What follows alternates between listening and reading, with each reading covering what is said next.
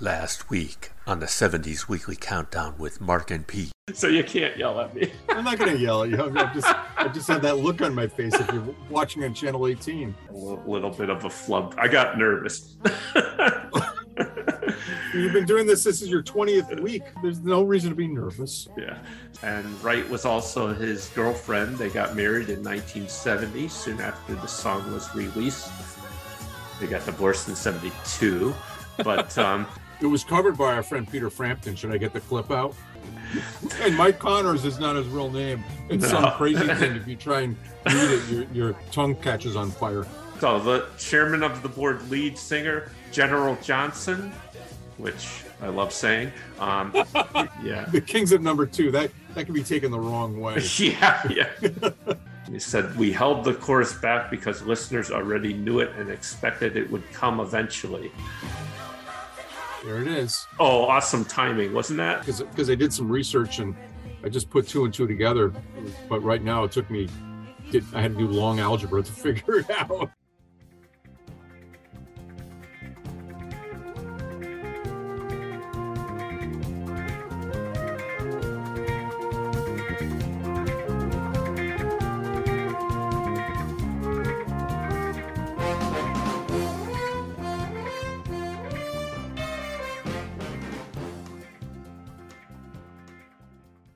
Hello again, and welcome to the 70s Weekly Countdown with Mark and Pete, a show where two friends review a randomly chosen American Top 40 episode from the 1970s, the most interesting decade in pop music. My name is Mark Roback, and with me is my friend and co host, Peter Gardo. Hello, Peter.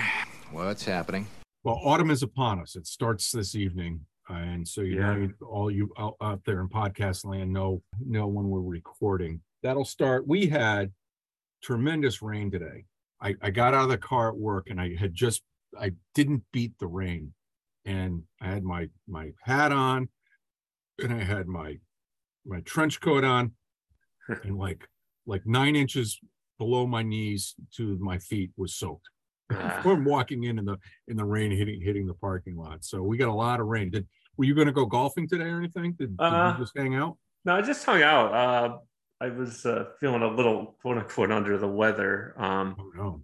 but uh, just my gut issues or whatever. But um, yeah, but if you're watching on channel 18, you might notice a little bit of beard growth, and that's because I've been doing like a what I call the two season face. So I've started. It's like at the equinoxes. I'll uh, I'll shave or start growing a beard. Although this started growing a little bit early. Yeah.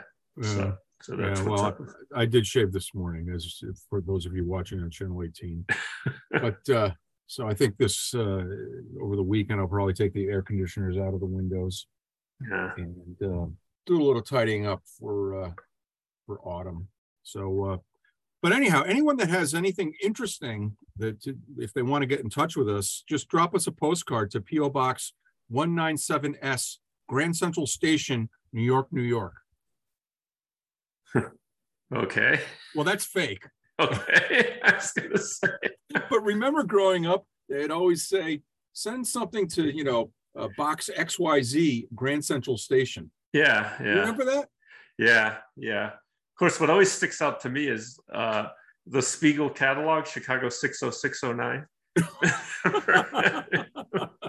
but yeah, there there would be that thing, or like if you ordered something, right? Like they'd have an ad to order something, and you know, send check or money order to yeah. to box XYZ Grand Central Station. Yeah.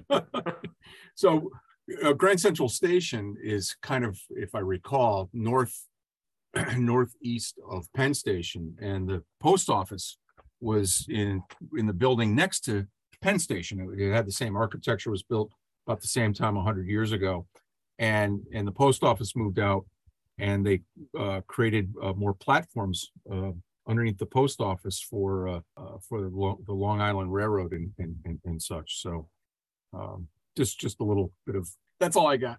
All right. So um, Pete and I have been friends for a long time, 30 plus years. We met in college and then ended up working together for a long time. We're still working together. Thank you for picking up the phone. Yeah. so uh, in each episode, we'll review all 40 songs in the chosen week's countdown and provide some factual information on each song, as well as our personal opinions, stories, and comments related to it. At the end of the episode, we'll provide our individual choices for best and worst song, a song that we think will torture the other guy that we've labeled the agonizer, and we'll give our individual A plus through F grade for the entire countdown. Since nobody has the exact same tastes in music, our opinions on individual songs may be controversial, but we otherwise intend to keep the conversation light, humorous, and hopefully entertaining. Remember, this is just a discussion, not a competition, so please no wagering. All right, Mark. So today is episode number 21 of the 70s Weekly Countdown with Mark and Pete. And this is the American Top 40 from the week ending September 29th, 1973. And the title of this week's episode is Say, has anyone seen my sweet basketball Jones? All right. Quite a few choices this week for sure. so, uh, what were you doing around the end of September 1973? Well, I was starting the third grade. So that would have been my fourth year in that school we talked about last week. Mm-hmm. And I think my think my teacher was Mr. Dolman. And the thing about Mr. Dolman was interesting is he went skiing one time when I was probably in the first, maybe he was my older sister, one of my older sister's uh, teacher, and and he was in a wheelchair because he broke broke both of his legs skiing. Oh, All wow.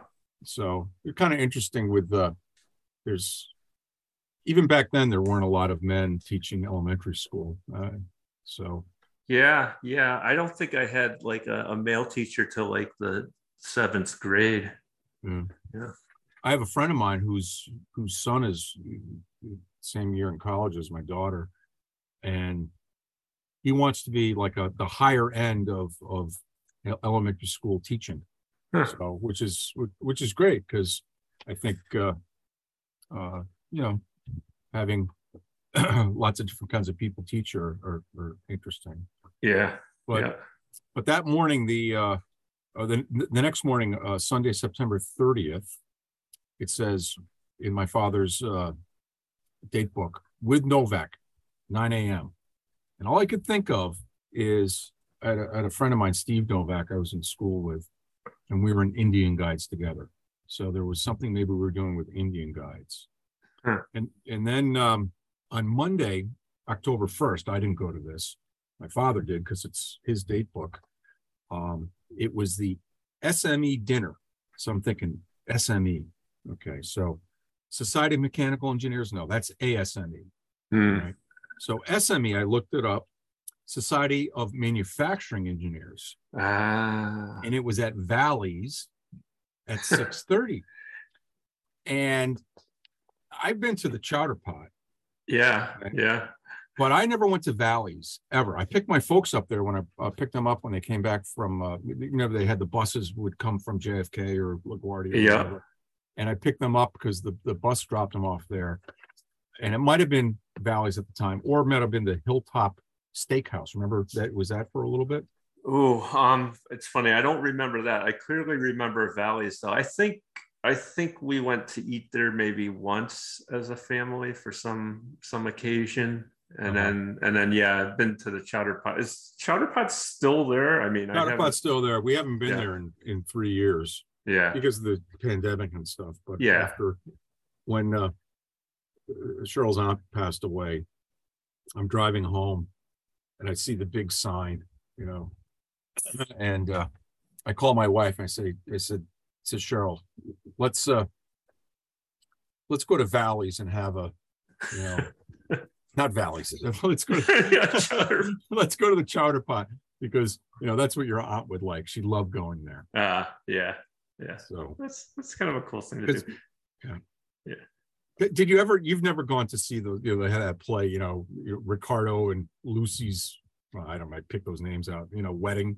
You know, they have those those wedding. Oh, Theaters. um, no, I never did, but I remember. God, that that goes back a while because I remember somebody I work with worked with maybe, God, when I was in college or something, saying they went to that and it was like, oh, it was hilarious.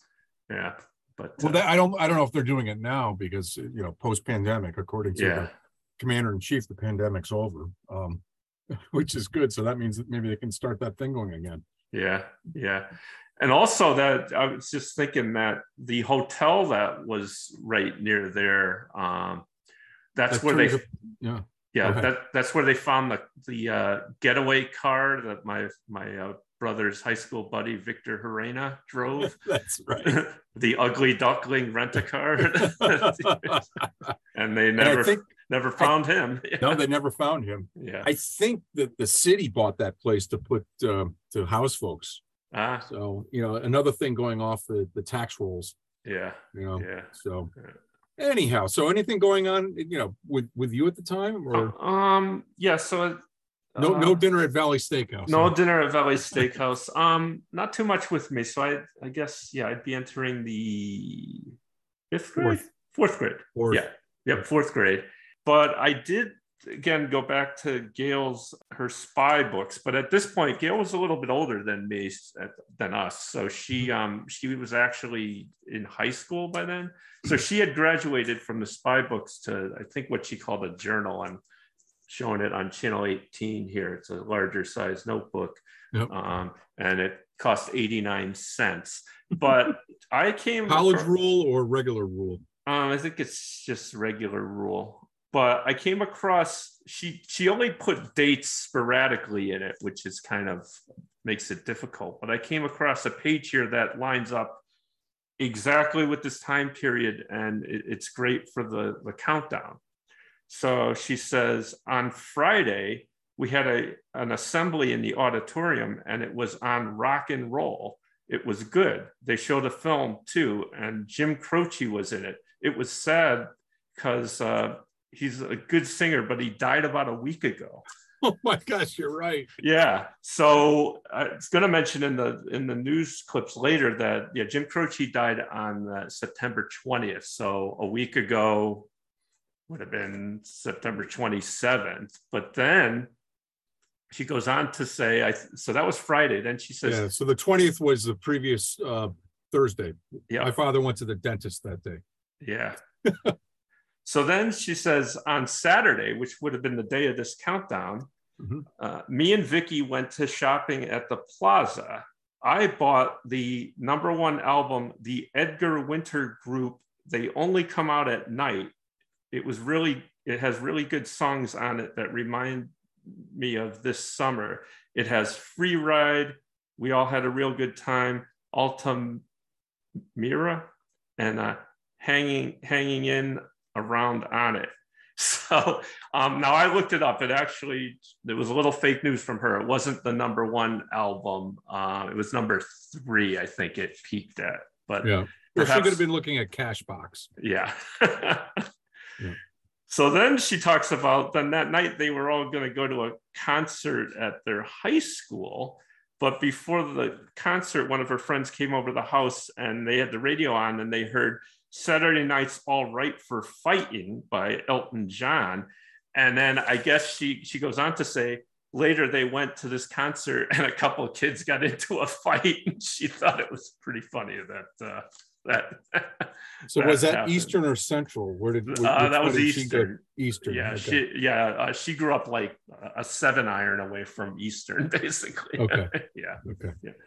Yeah so that was that, but I thought that was pretty pretty cool. Wow, that's Yeah. that, that that's very It's- it's timely. like right on the money That's this. wonderful. Yeah. Wow. So the first thing in the news was was what you already said, right? From around that time, uh, Jim Croce, thirty years old.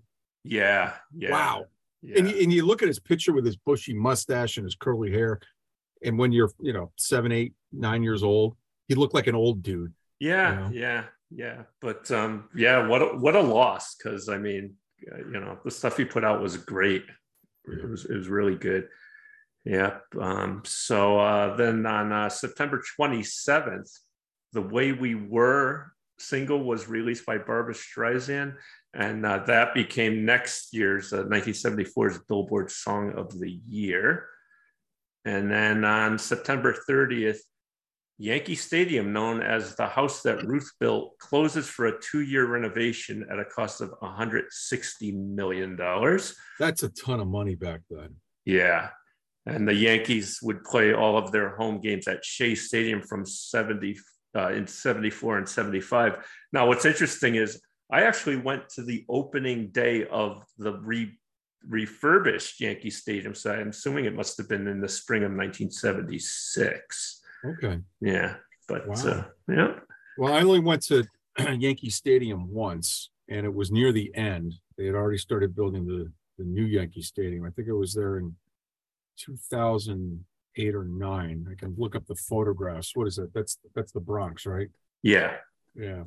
It was kind of, um, you know, kind of worn out because they knew they were going to get a new one, right? Yeah. Yeah. So it's, it's essentially iteration number three of Yankee Stadium they're playing in now, I guess. Yeah. So I was there July 23rd, 2008 for a Ah. day game. Yep. Okay. Yeah, You can, you can see from our seats on channel 18. Oh, yeah. You Oh, go. yeah. That's good. Yeah. Yeah. I'm trying to think the last time I went to any kind of baseball game. I think it might have, God, it was a long time ago. I think I was still working at the Farmington plant and might have gone to Yankee Stadium. Well, I, I went out to, well, you and I saw a ball game out at Chase Field. Forgot all about that. And you That's met Bernie right. Williams, That's your right. hero. In, in, in Phoenix. Yeah. Yeah. yeah. Yeah. And, uh, yeah. Bernie Williams was there taking pictures and uh, promoting a, a, charity of his. So, yeah. Yeah. Forgot all about that. That's right. That's right. I, I I went to a few games out there because the, the, the, the plant used to get some tickets early on too. Yeah. Well, that Yeah. was April 30th, 2019. Okay. And that was an evening game. Yeah. Boy, how quickly I forget. Of course, that was part of work. So I, you know, I blocked all that out. Yeah. But that's, I think that's, I think that's probably the last game. I, I, I might have gone to the, the local, you know, money pit Uh, next to the, uh, on the north side of the highway. yeah. All right. Uh, anything else in the news? Nope, that's all I had for news. Um, 73 technology. I had this, it was in September. It didn't give a specific date, but it said the TV typewriter appears on the cover of Radio Electronics, designed by Don Lancaster. It was a video terminal that could display two pages of 16 lines of 32 uppercase characters on a standard television set. oh, how far we've come, huh? So, so you could, uh, you could do, uh, the red fox, you know, hops over the lazy dog or whatever it is. Yeah. plus uh plus another help me out another six uh characters yeah, lost count. well hold, well no no no because there's spaces in between all those words so Yeah. you couldn't do it all right so anything in the economy Yeah, just uh, you know the normal stuff. So uh, the unemployment rate is 5.6 percent, and the inflation rate was 7.6 percent. So we're starting to get into that bad 70s inflation. Today's dollar was uh, 15 cents back then, and the cost of a gallon of regular gas was uh, 39 cents, which is 260 today. And does that match any real-time data you have?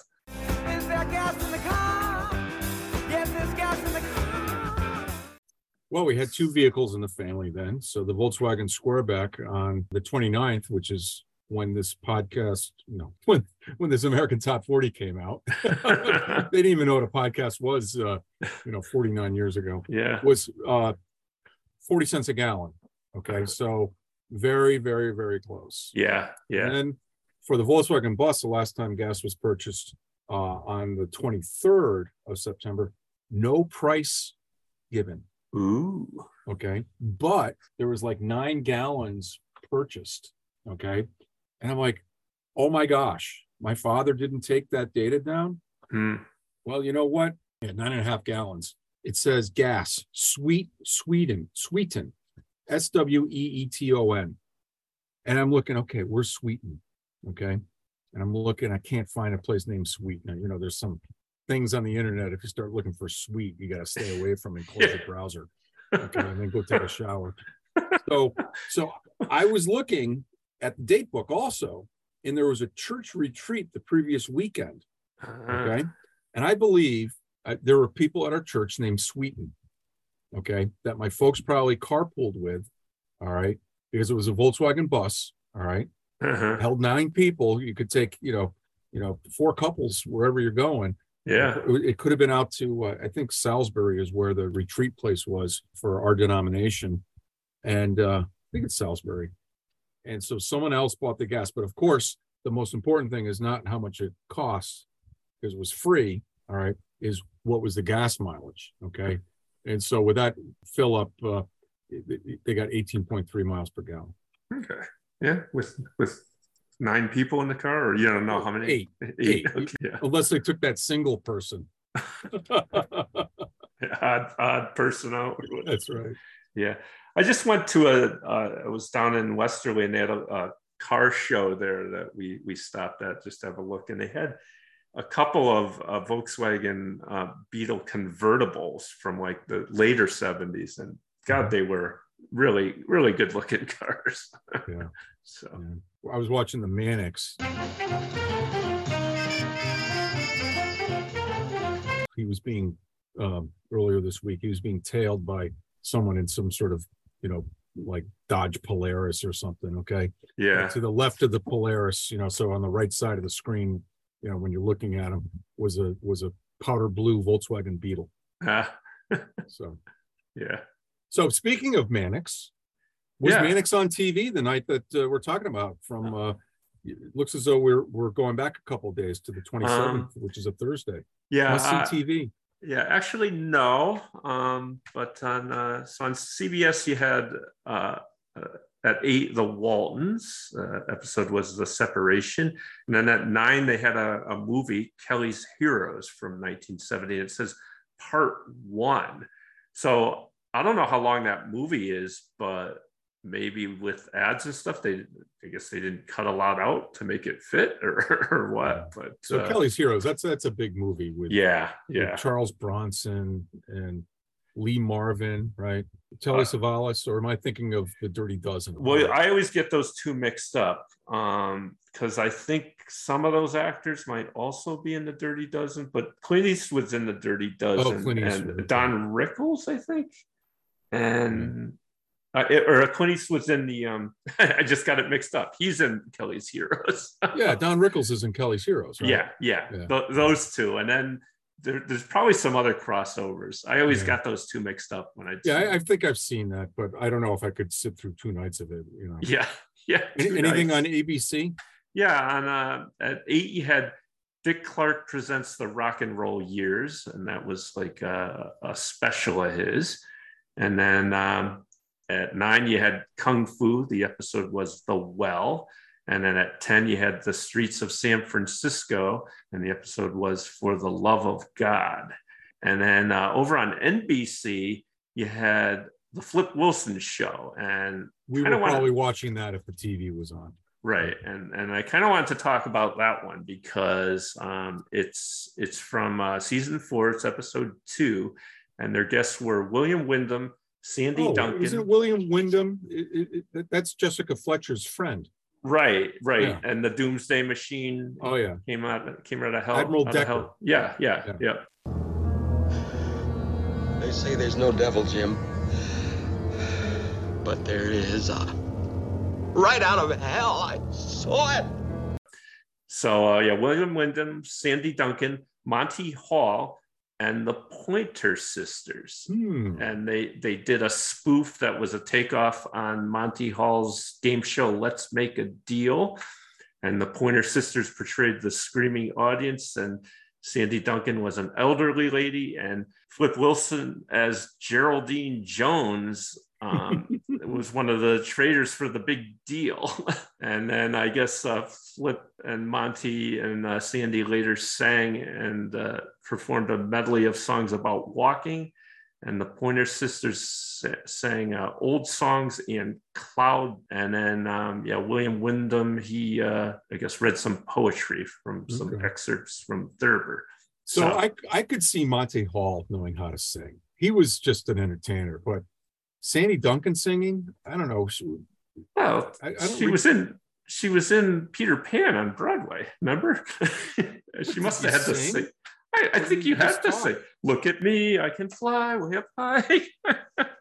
Oh, okay. yeah, yeah. And did Flip Wilson sing? Ah, I, I don't remember him singing. Because like Carol Burnett, I mean, she could Yeah, sing. yeah. Okay. yeah, I don't know. I mean, you might be able to pull, pull this episode up, on, Yeah. uh, or I'll put it in the show notes if I can find it.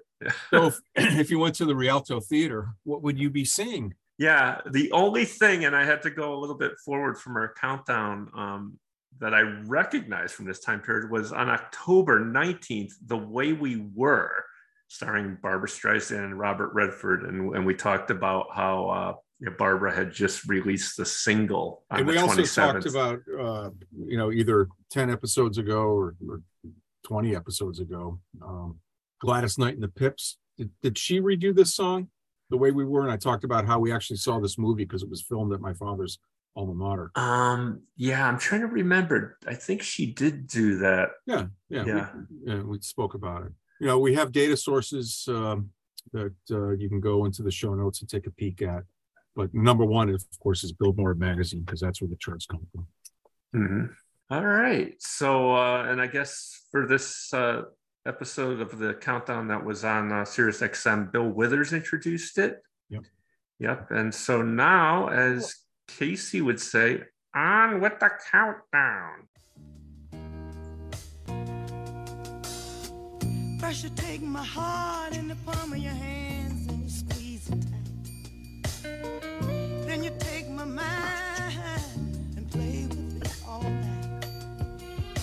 I didn't remember this song. And you throw I didn't either. Um, we shouldn't spend a lot of time on it because we we did talk for quite a while right there in our introduction. yeah. But uh, this is Hurt So Good by Millie Jackson. And I think we had her in the countdown before.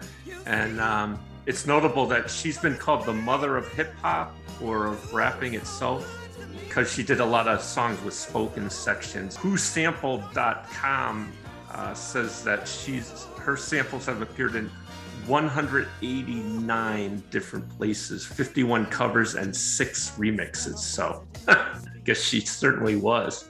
Yeah. Hopefully she gets royalties. Now, would she get it, or would the publisher get it? Or if it's if it's if it's her, you know, like this word she's saying right now, or is it the you know the author? Or Yeah. whoever? I don't know. I don't know how sampling works. I don't know. It may have to be negotiated, you know? Yeah.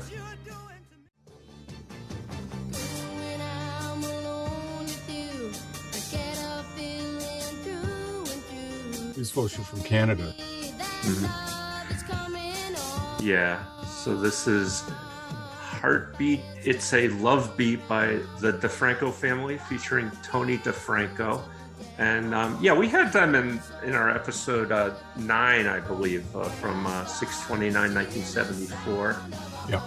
And um, I could have sworn we did this song too, but I guess No, I it was, was, a different wrong. song. Yeah, but uh, Casey introduced these guys by uh, naming the other family bands. He said, We've got the Jacksons, we've got the Osmonds, we've got the Pointers, and now we have the DeFranco family. And um, And all of them are in the spreadsheet in that special tab I created. yeah. to know you is to love you. I hear Lucille Yes, you do. And I hear BB King. Yeah. And this song was freaking long. yeah. It was wicked long. And it's Is know, it, a blues song. Is it a lazy blues song, so to speak? But uh, yeah, this is "To Know You Is to Love You" by BB King. So, um, so what's cracked me up about this is on Tuesday nights, you know, I go to trivia, and one of the questions was, "What does the BB in BB King stand for?" And I took a guess and was close, but was wrong. It's actually Blues Boy he got the nickname in Memphis, where he worked at a radio station, WDIA, as a singer and disc jockey. And he was given the nickname Beale Street Blues Boy, and it was later just shortened to Blues Boy. So what's his real name then? His real name is Riley B. King. Okay. And so, unfortunately, I was a day late. I would have got the, the question right. Yeah.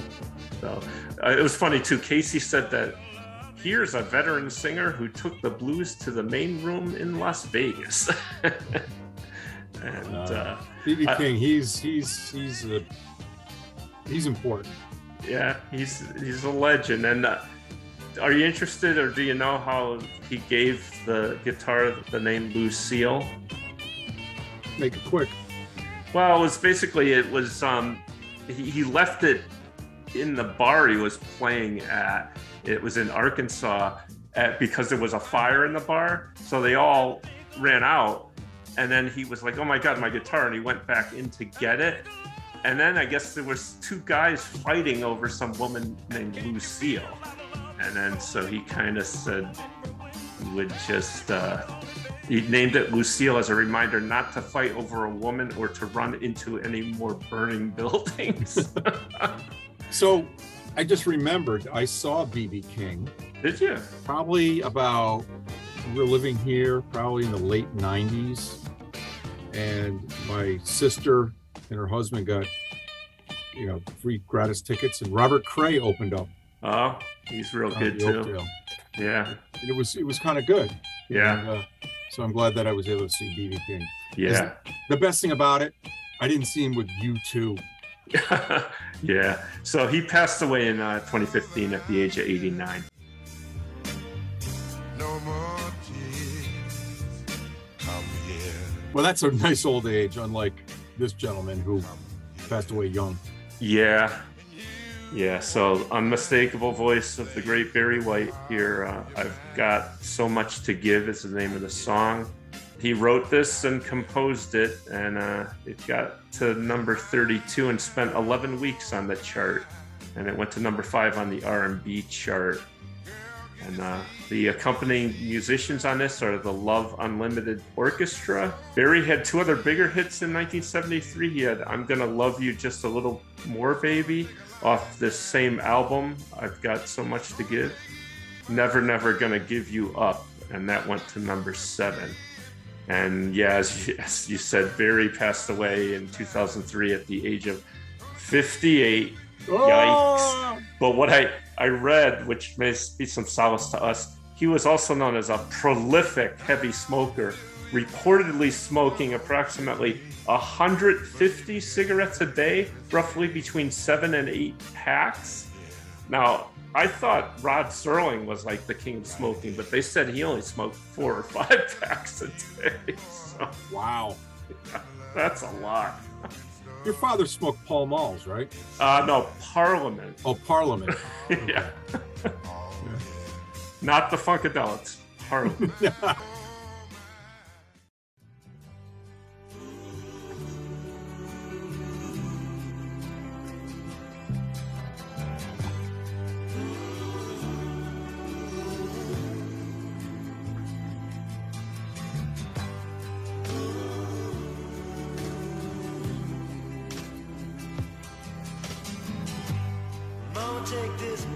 It's going to take a while to get there. This is yeah. Bob, and it's uh, knocking on heaven's door. I thought this song was older than this, So did I.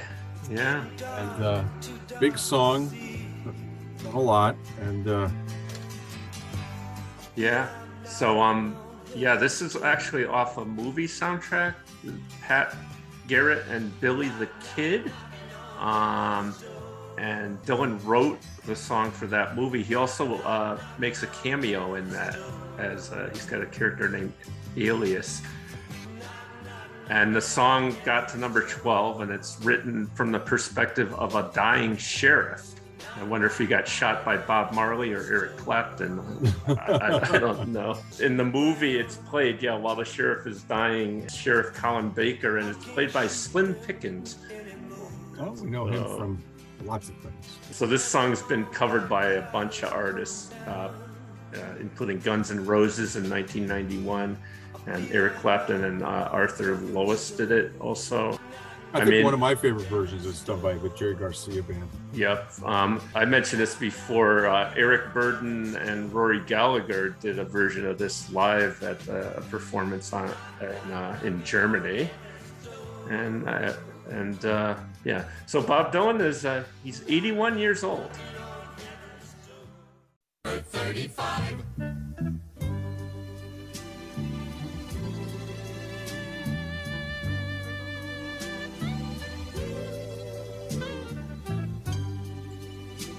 Is this the New Temptations? I didn't remember this song. Um, I didn't either.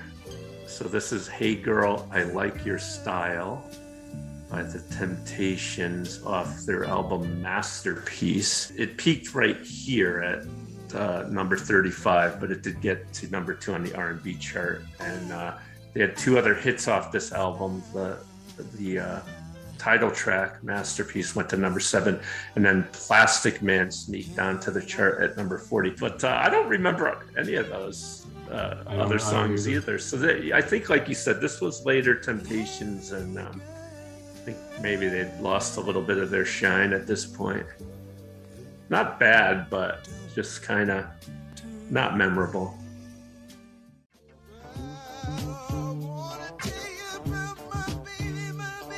Well, this is where Motown and soul music was going. This type of stuff. Yeah. So this is Ecstasy by the Ohio Players off the album of the same name. It was their fourth studio album. And uh, per Casey, the Ohio Players are eight guys from Dayton. and uh, this song got two notches higher to number 32 and got to number 12 on the R&B chart. Not their best work, in my opinion. We've had them on our show before with the singles Funky Worm and Skin Tight. And of course, they had the number one But hits. Funky Worm. Ugh. Yeah, but they did have the number one hits Fire in 1974 and, and Love Roller Coaster in 1975. Those are those are much better. Just 17, everything that you sing, it's all there in.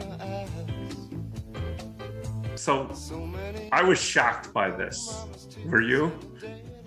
What? Because there was no Jimmy on Gilligan's Island and he loves Marianne? Just sit right back and you'll hear a tale. no. Um, so this is Jimmy Loves Mary Ann, and I thought these guys were a certified one-hit wonder because this is by Looking Glass. Yeah, these are the guys that did Brandy or Fine Girl. Brandy. I didn't remember this song. I didn't remember this either, but you could you, you could Oh, you tell can tell voice. immediately. It sounds Yeah. just like it. Yeah. Yeah. Casey said the group took Brandy all the way to number one in 1972. This one uh, is peaking right here at number 33. It's Uh, got a nice shuffle. Yeah. I never hear it played on the radio. Yeah. Of course, the title of this cracks me up because I have two cousins on the Roback side that are Jimmy and Marianne. Oh, wow.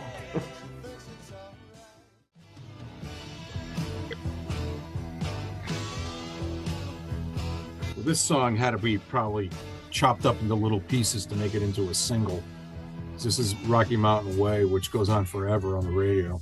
Yeah. And uh, and Joe was uh, previously in um, the James Gang, Yeah. and then he ended up joining my favorite band, the Eagles. Yeah.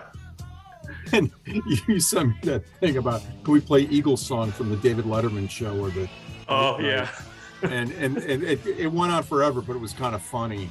And the Eagles are it just makes you not like them even more. Yeah. The ability not to play the their tunes. Even like a couple bars or whatever. Yeah. Yeah. But uh, it's funny. So uh, Joe Walsh, I guess he wrote this uh, after he moved from Cleveland to Boulder, Colorado, and he's celebrating the scenery. And uh, one critic said, in some ways, the song is a rocked-up version of John Denver's Rocky Mountain, Mountain High. yeah. I was gonna say So this was one of the first songs to feature the talk box, Talk Box. which you know.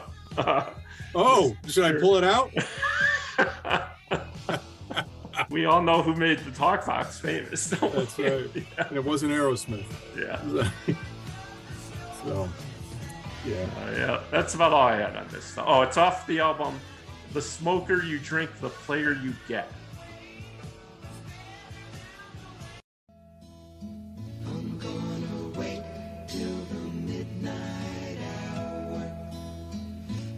I don't remember this song. I know it's Midnight Hour, which was done by that Motown band, I think.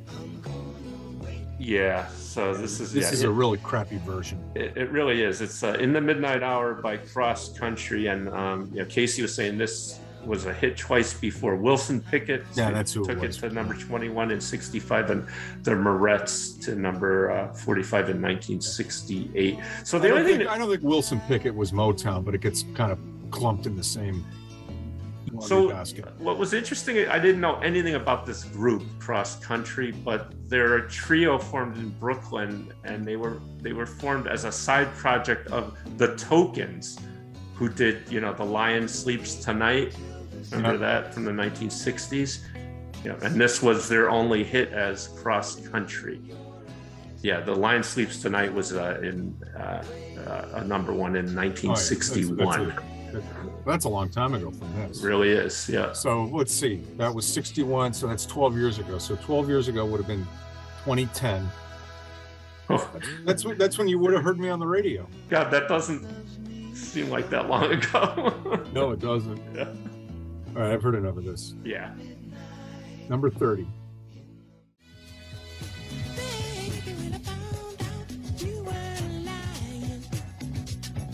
Here's another one that was not memorable.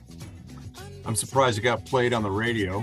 It's called Stoned Out of My Mind by the Chi-Lites. And the Chi-Lites did other stuff. What you have a list there of what they did, right? Um. Yeah. Yeah. So they they've been on our countdown before. They had uh, "For God's Sakes, Give More Power to the People." Um, that was number 26 in 1971, and "Have You Seen Her," which was Yeah, that's number the one. three in, That's in the big one. 71, and also "Oh Girl" in 1972, another number one. Um, you know, it's funny though. Like, so yeah, this is "Stoned Out of My Mind." Horrible title. The song actually isn't bad. I mean, you know, it's it's a decent song, but yeah, the title is just It, it just yeah, it reeks of the time period, I guess. it reeks of something else. Yeah.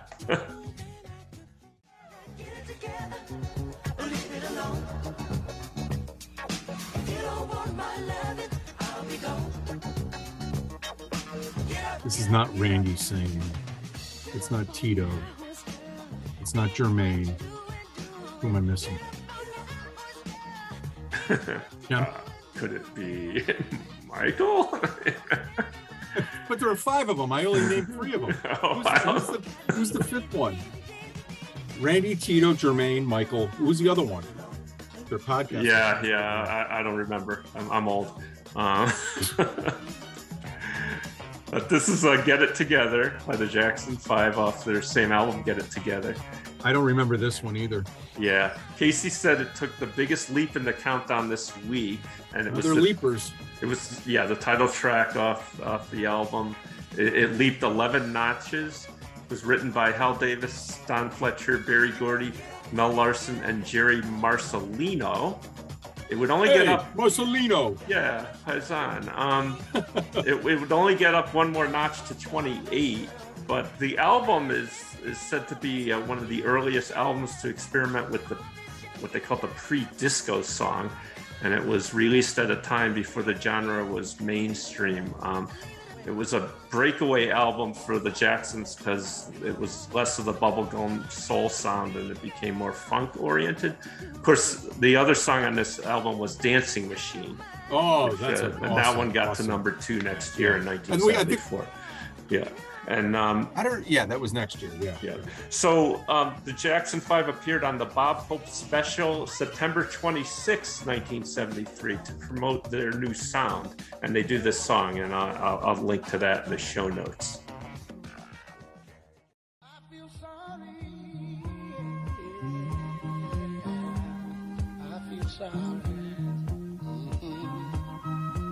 I feel sorry.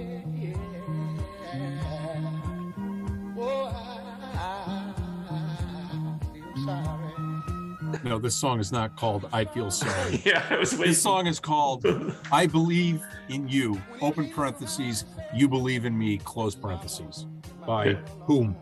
uh, Johnnie Taylor um, off his album Taylored in Silk, written and produced by Don Davis, who re- um, and recorded by Johnnie Taylor. This one got to number 11 on the pop chart and number one on the soul singles chart for Don Davis, the, the inventor of the signal switchboard. yeah Oh no, no, that's that's Dave Davis. yeah not to be con- confused with Ann B. Davis. Here's the story of a lovely lady. I, I barely remember this song. No. I might have heard it on the radio, Um, but but Johnnie Taylor, he did a lot of other things, didn't he? Yeah. Do, uh, what's what's his one that everyone remembers? Uh, Who's Making Love? That's the one. 1968 went to Yeah, that's one you hear down at Boppers all the And, time. yeah, and he's got he had a he had many hits on the R&B charts, um, and he also had a big hit, "Disco Lady," which went to Oh, number yeah. one in '76. And he was inducted into the Blues Hall of Fame this year in 2022. Sadly, he's no longer with us. He passed away year 2000 at the age of 66. Number 27. So this is a repeat from our episode number 11, which was nine weeks ago in the 1973 calendar. It was number 21. This is Live and Let Die. This is by the Wings, and we talked about it then. Yeah, yeah. No more to say. Because we got to get on to this. basketball toes. Got a basketball toe, so baby, ooh. Well, this song has been on the chart for four weeks. It's peak to date is now. I don't know if it went any higher. Yeah, we get to number 15, actually. Yeah. Yeah. And um, because these guys were number 30, stoned out of my mind. You were probably doing this. Yeah. So, yeah, so this is Basketball Jones featuring Tyrone Shoelaces uh, and Ichi Chong off their album Los Cochinos, which translates into The Pigs. So I was shocked when I did the research for this song because it's a parody of the song Love Jones, which I think came out um, the year before this. But this song featured some heavy duty talent. George Harrison, Michelle Phillips, Billy Preston, Tom Scott, Carole King, and the Blossoms all performed on this song. The Blossoms and uh, Michelle Phillips uh, are credited as the cheerleaders singing backup. King played electric piano, Preston played the organ, Scott was on saxophone, and it all came together at A&M Studios in LA after Lou Adler, who was producing the album, played the song for George Harrison, who was recording in the studio next door, and he wanted to be a part of it. And once he was on board, everyone else wanted to join him. you believe it?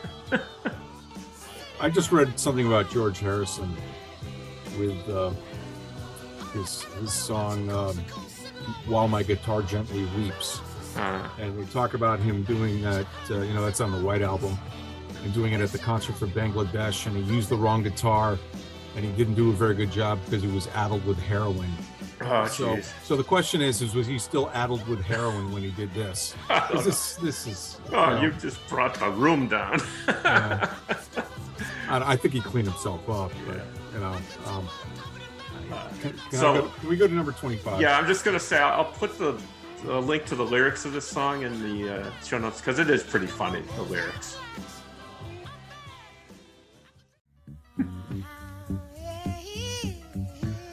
This one was number twenty-five uh, in episode eleven, which was nine weeks ago in nineteen seventy-three. Ah, okay. And this is Yeah. Sly and the Family Stone. Yeah, it got all the way to uh, yeah. What did you say? Number eleven was it? Or No, well, no, we got it uh, at number twenty-five nine weeks ago, so it's at the same spot it was nine weeks ago. It got all the way up to number twelve on the Right. chart. yeah, yeah. So yeah, I think we talked about it uh, at length in that episode. I can almost hear the stillness as it yields to the sound of your heart beating. Yeah, that was the only part that made me remember this. Yeah. This is Conway Twitty. You've never uh, you've never been this far before.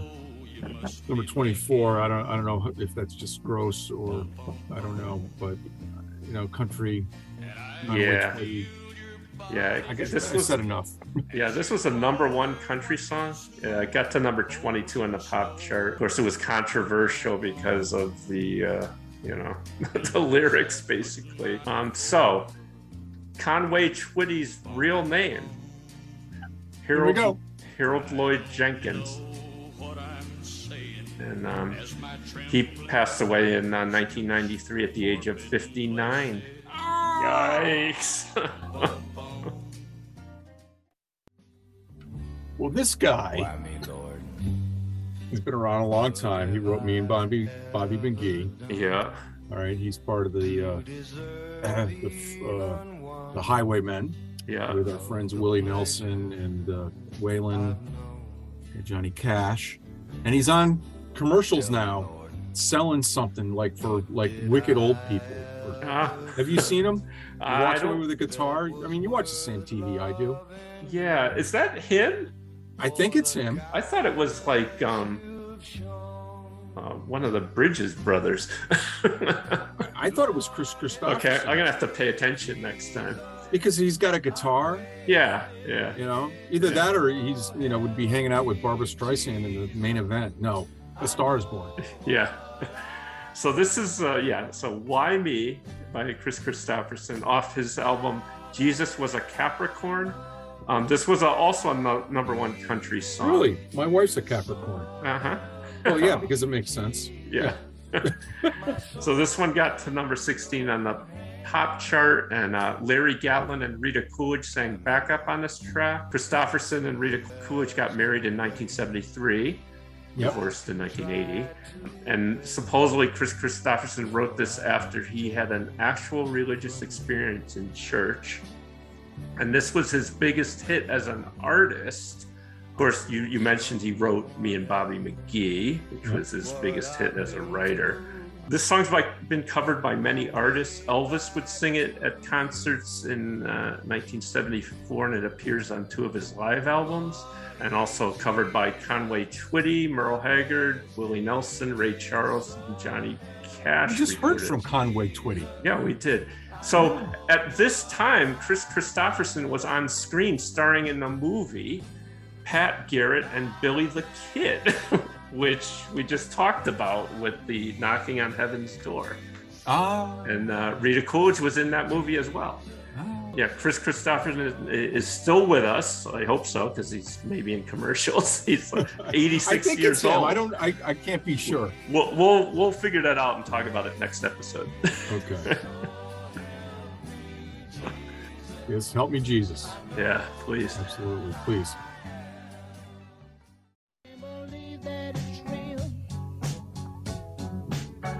This was number 24 last time around. This is Al Green. I've been on the charts for uh, 13 weeks. It got all the way up to number 10. And it's uh, Here I Am, Come and Take Me. And uh, Al Green. Remember this song? I, you know, we talked about this before. I don't know if I remember. I don't know if I liked it then. I don't know if I like it now. It's Yeah. plotting. I don't know. Yeah, so he um he did a version of this on uh he he was one of the few performers to perform live on Soul Train and he had broken his arm when he appeared on the show for, and in 1974 but um yeah he he sang a rendition of this and it's uh, one of the musical highlights of the series Oh, really? yeah so i'm going to put a link to that in the show notes um and uh he's still with us he's 76 years old Wow, he's a young man. yeah yeah he must have been really young Well, this, my favorite Al Green song, I think it's he wrote it. It's "Take Me to the River." yeah All right, Yeah, because the Talking good one. Heads just make it a great song. yeah And and even even I you know when he did it, it's a great song. Yeah. So his real name is Albert Leornes Greene, but he's also known as the Reverend Al Green, Ah, yeah. ordained minister. Yep. Well, you know what? He can tell you how to help you, Jesus. Yeah. Funny how these songs kind of match up, right? Like last week with the You're having my baby.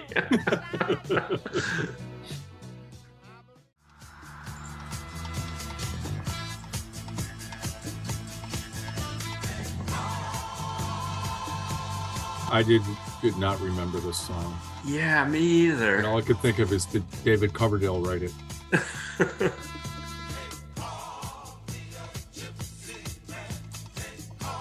This is War doing Gypsy Man. Yeah. Usually, when they talk about gypsies in songs, it's always about a gypsy woman, never about a gypsy man.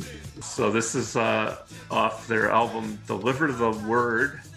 The song reached number eight on the pop chart, and believe it or not, number six on the R&B chart. Um, and uh, Casey said this was the third big record for War, but it seems that they had more than that up to now. They had the previous hits: uh, "Spill the Wine," "The World Is a Ghetto," "Cisco Kid." They'd go on to have six more top 40 hits in the 70s. So I, I almost think this sounds like a speeded up Cisco Kid. You know, know, like the on 40 let's put it on 45, and maybe we'll sound like uh, Stevie Nicks. Yeah. So the album version of this is 11 minutes and 36 seconds long. Uh, the radio edit is 536.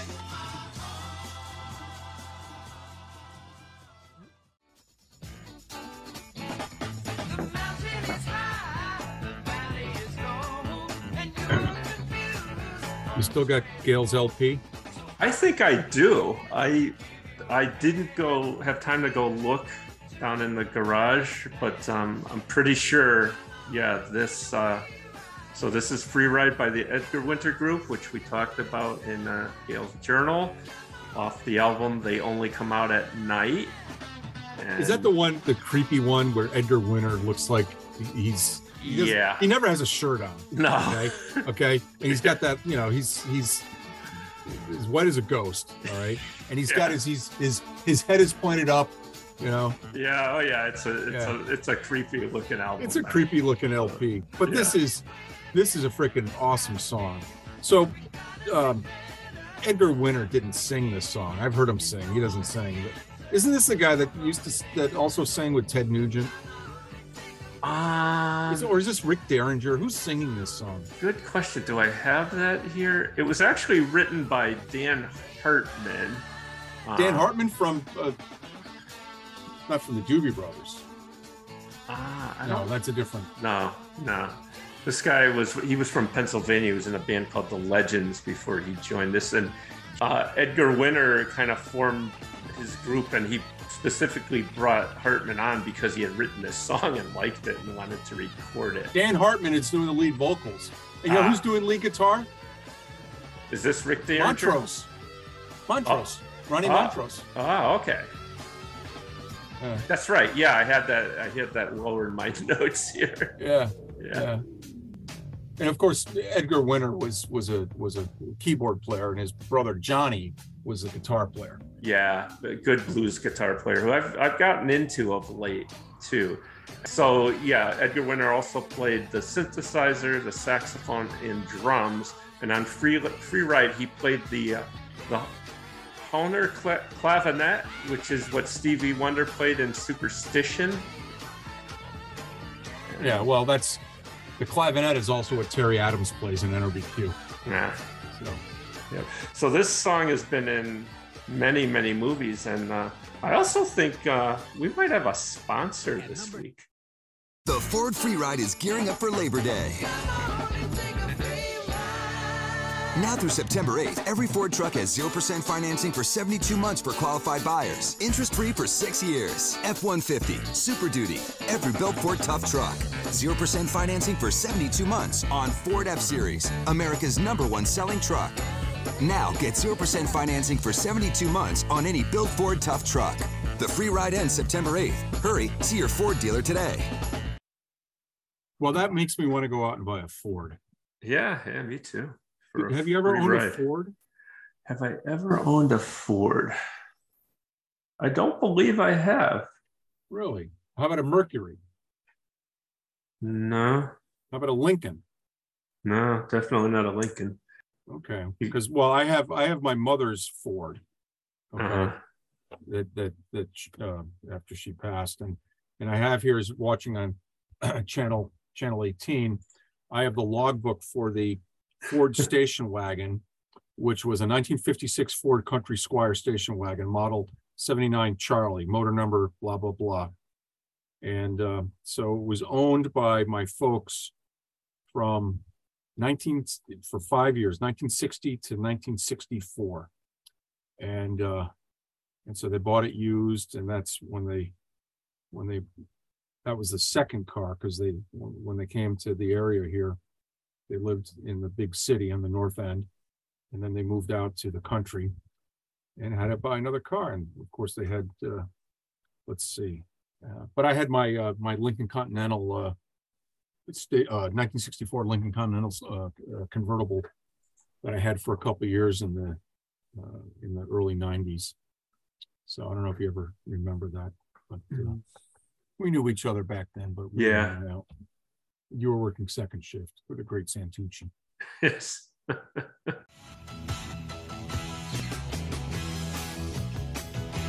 So these brothers were on our last countdown with number 26, Long Train Running, uh, in episode number 11.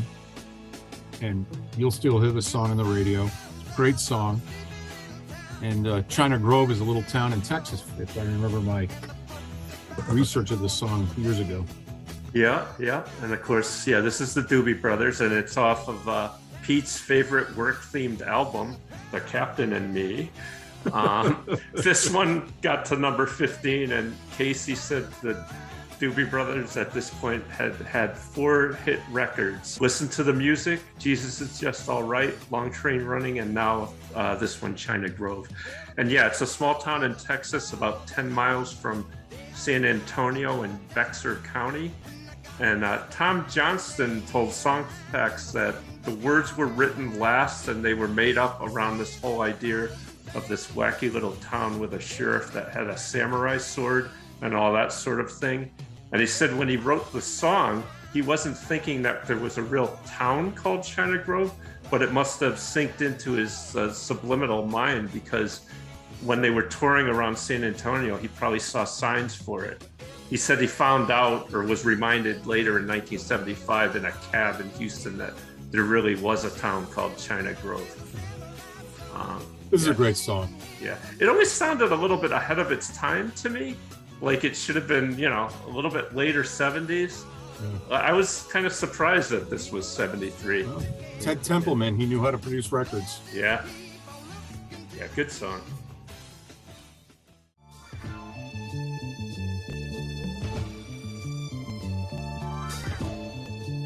Well, this is the theme from Cleopatra Jones. You ever see the movie Cleopatra Jones? I actually have. I've Uh, never heard of it until reading this right here. Oh, so actually, not not John Simon. This is Joe Simon. Yep, Joe Simon featuring the Main Streeters. Now, there was a song earlier in the countdown, and we didn't get to it, but it's also from the same movie. And um, yeah, this film is a, it's a classic black exploitation film uh, of the Uh-huh. 70s. Cleopatra Cleo Jones is an undercover special agent for the United States government.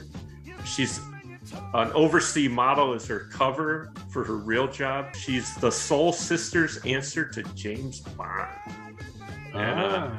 So it stars Tamara Janice Dobson in the title role, and she holds the Guinness Book of World Records as the tallest leading lady in a film, standing at six foot two inches. I'll put Taller a, than Grace Jones? I think she's taller than Grace Jones. Yeah. Well, who was Uh, that other one? Who was uh, S- Sylvester Stallone's wife? Oh yeah, Bridget something. Nielsen. Yeah, Yeah. I don't know. Maybe it was only up to this time. maybe up to that time. Yeah. Yeah. But leading lady, she this woman was the star of this film. Okay. All Other- right. Wasn't wasn't a. Uh, I I think um, Grace Jones wasn't she in one of the James Bond movies? Yeah. Yeah. So But- I got a I got a message here. I, I just remembered because you talked about the kind of film this is, and on Saturday, September 11th, uh, Jaime Jaime wrote me watching Shaft in Africa, Oh. and I don't know if that's true or not. yeah. But I put a link to that in the show notes because we had a song from that one. right. But uh, yeah. Uh, so this uh, the movie also has Shelley Winters. She's like the big. She's big on everything. Yeah. Poseidon Adventure. It- It's a funny movie. It- Funny and campy, I think. You know. Shelley, Shelley Winters was in, I think, a Kojak I saw, Yeah. and she was so annoying. Yeah. So um, I couldn't find anything about the the Main Streeters, but um, Joe Simon is the one that wrote wrote and produced this, and he was uh, R and B and soul artist, and he he was consistently present in the U.S. charts between 1964 and 1981. He had 51 U.S. pop and R&B chart hits between those uh, years. Kind of a disappearing act. Yeah, know? yeah, I You- hadn't. You, I you don't hadn't think heard of. Joe Simon. Maybe, you Yeah. know, maybe if he changed his name, is that his real name? Because maybe Uh. if he had a name like, you know, Slim. Pickens, or yeah. yeah. But is that his real name? Uh, as far as I could tell, fine. Yeah, that's his real name. Um, so he- him. Is he still with us? Um, he passed away in December last year at the age of 85. Nice. nice.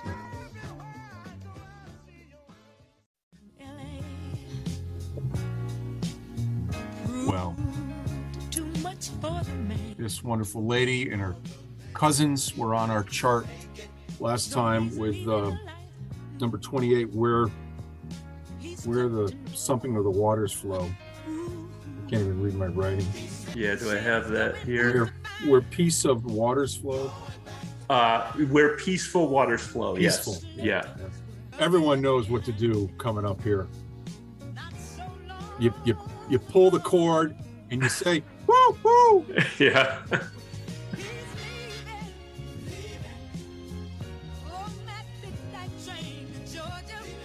Gladys Maria Going Knight, also, also known as the Empress of Soul. And Casey had a little story about uh, at the tender age of four, she won first place three times in Ted Mack's Amateur Hour, which gave her a four foot gold Here it is. trophy and national fame. Woo, woo. Sorry to interrupt you no, no problem. and No, yeah, this, this is a great song and, huge and song, went to number one. Yeah, and uh, Gladys is still with us. She's 78. So good for her. Oh, uh, oh oh oh something Mr. very. Uh, no, I read about this song. This is interesting. So the guy that wrote it, Jim Weatherly, he said the song actually came about after a phone call I had with Farrah Fawcett. Lee Majors was a friend of mine. We played in the Flag Football League together in LA. He had just started dating Farrah. One day I called Lee and Farrah answered the phone. We were just talking and she said she was packing. She was going to take the midnight plane to Houston to visit her folks. And that just stuck with this guy, uh, Weatherly. And he's, uh, yeah, he just uh, changed it around a little bit and said, oh, midnight train to Georgia instead. So isn't that interesting? I love it. I- Yeah, What a yeah. great story. Yeah, Okay, I was. Can we get another who who in here?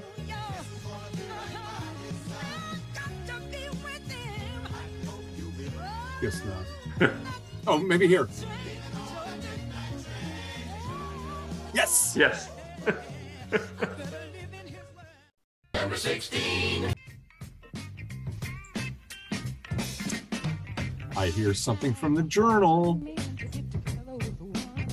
Wasn't this in the journal? Or was this on the TV show? No, this is on the Flip Wilson The show. Flip Wilson show, yes. I'm These getting, I'm getting Gail's journal and, and the TV schedule mixed up. I was panicking. I thought I forgot already. But they didn't do this song in the Flip Wilson song, did they? No. Yeah. Yeah, so this I is, like this song. I think this is a nice song. Yeah. Yes, We Can Can by the Pointer Sisters. Um, this one was written by Allen Toussaint and uh, producer David Rubinson suggested that the Pointer Sisters record the song. Um, and uh, let's see. So Yes We Can Can was one of the songs the Pointer Sisters recorded as a demo while they were seeking a label deal. And um, it was one of the first tracks the group cut in the fall of 1972 for their debut album, which was uh, titled The Pointer Sisters. And Casey said the Pointer Sisters, you know, from Oakland, California, were backup singers for a bunch of groups, including Tower Power, Dr. Hook, and Boz Skaggs. But they got a big break when the, the club, the Troubadour, had a singer cancel and they needed to fill in.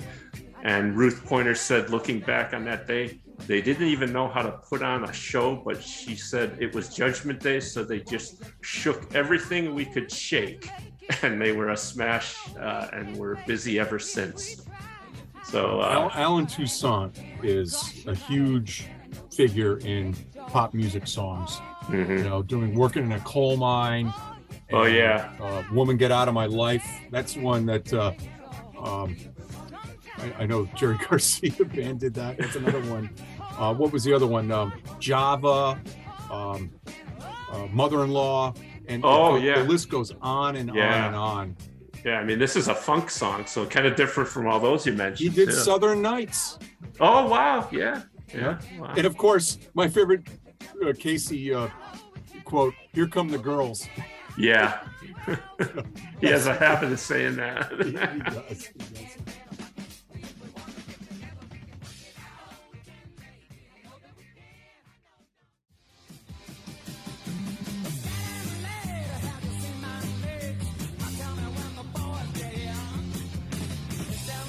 This is uh, Elton John. No Olivia Newton-John on this chart this week. yeah, yeah. which is uh, kind of interesting. You know, kind of I wouldn't say interesting, but they're usually like a match pair through the seventies. Yeah. So of course this was in Gail's journal. Saturday night's all right for fighting. Oh, That's right. Apparently, so is uh, Eastern High School's all right for fighting. Yeah, this one went to number twelve, and uh, Bernie Taupin wrote the lyrics, and he called it his first attempt to write a rock and roll song that was totally English.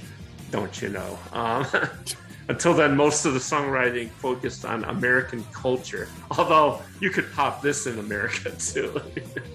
I think everyone fights everywhere. Yeah. So, now, whether or not they, they they're allowed to go out on Saturdays is another thing. Yeah, but uh, uh, Taupin said um, this was based on his teen years growing uh, to British dance clubs where fights were common. Come dancing. There's a That's rather there's a rather clever uh, reference to getting drunk in the lyrics. Get about as oiled as a diesel train. So Elton John is uh, still with us. He's 75. Sir Elton John was recognized by Queen Elizabeth II for his services to charity twice, receiving knighthood in 1998 and being appointed a member of the Order of the Companions of Honor in 2020. You know his real name? Reginald Jones. Reginald Kenneth Dwight. Oh, whoops! I'm thinking of Davy Jones, which Yes. was which was David Bowie, and he had to change his name because of Davy Jones from the Monkees. Oh, how confusing. Yeah. You'll still hear this on the radio a lot. Yeah, probably heard it this week. Well, Miss Diana Ross. This was number 11 last time. It got all the way up to number. It's on the chart. Number one. Number one? Yes. yeah,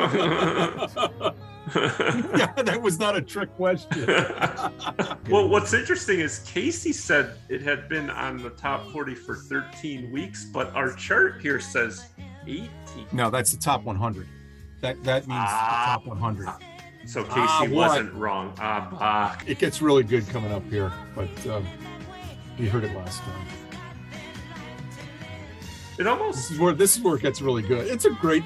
It's, this song is put together so well. when it gets to this part, I could almost picture Dionne Warwick doing this too. Yeah, Kind of that style. and right here. And then she goes and she starts talking like uh, Millie Jackson. Yeah. Right here. And it slows down. It is a well put together song.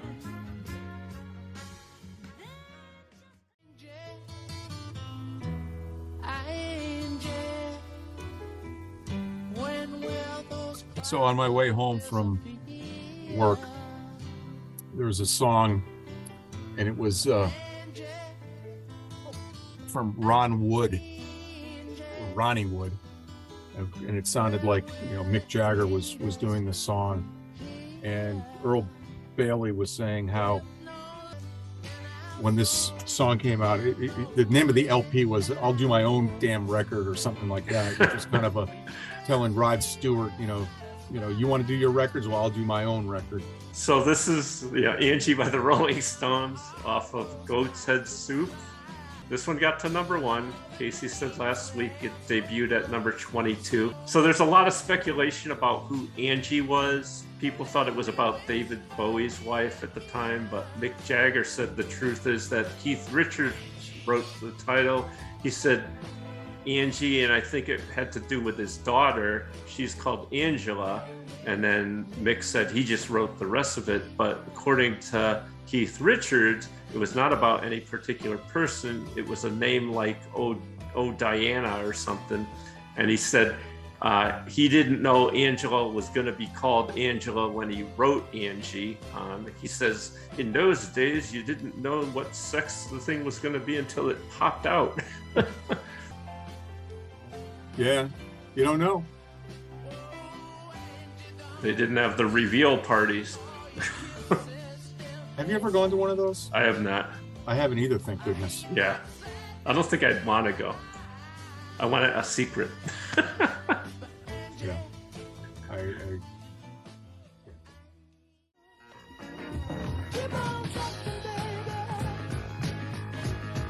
Now wasn't this is Keep on Trucking Part One by Eddie Kendricks. yeah. Wasn't he in the Temptations? Yes, he was. So was he on the Temptation song we heard at number 35 or he already No, he had already left. So that's that's the deal. Um, so this is yeah, keep on trucking by Eddie Kendricks. Casey told a story in the beginning of this about how in the 1950s Eddie wanted to be a you know a singer badly, and he grabbed his brother Robert's tax refund that was $82, and he he sold his three best suits to his brother, but he signed his name his brother's name on the check so he could head off to Detroit to start his singing career.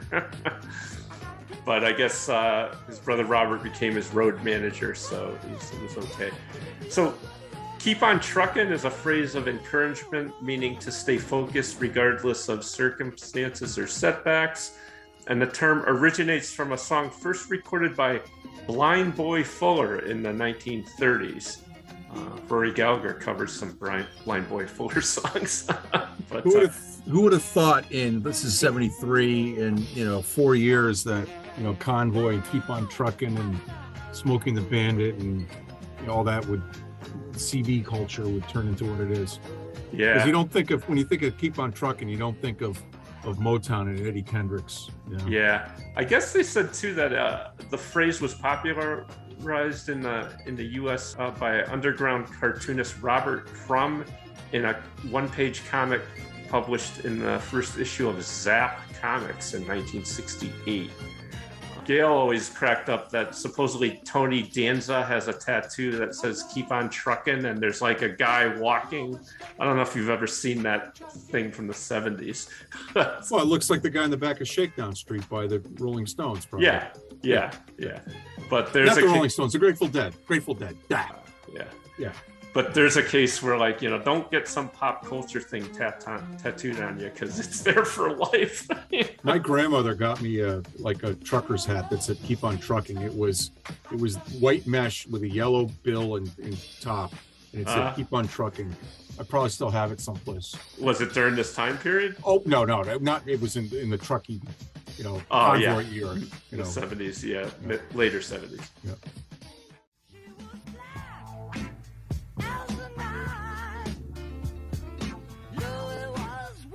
I swear we had this on our previous episode, but I could not find it. Anywhere. Yeah, yeah, we did. Uh, it Was, was, was that from from? Did it? Which one? It wasn't the last time. Um, that's what I had it at number 20 from the last time. You did? Oh, I Yeah. didn't mark it down then, right? And uh, Casey, Hi, hi. yeah, oh yeah, Casey said the stories. Uh, they kept this in the top 10 for eight weeks, um, and it had gotten to number one. Oh, you're right. There it is, number twenty, Brother Louie. Yeah. Yeah, we talked about it a lot in that episodes.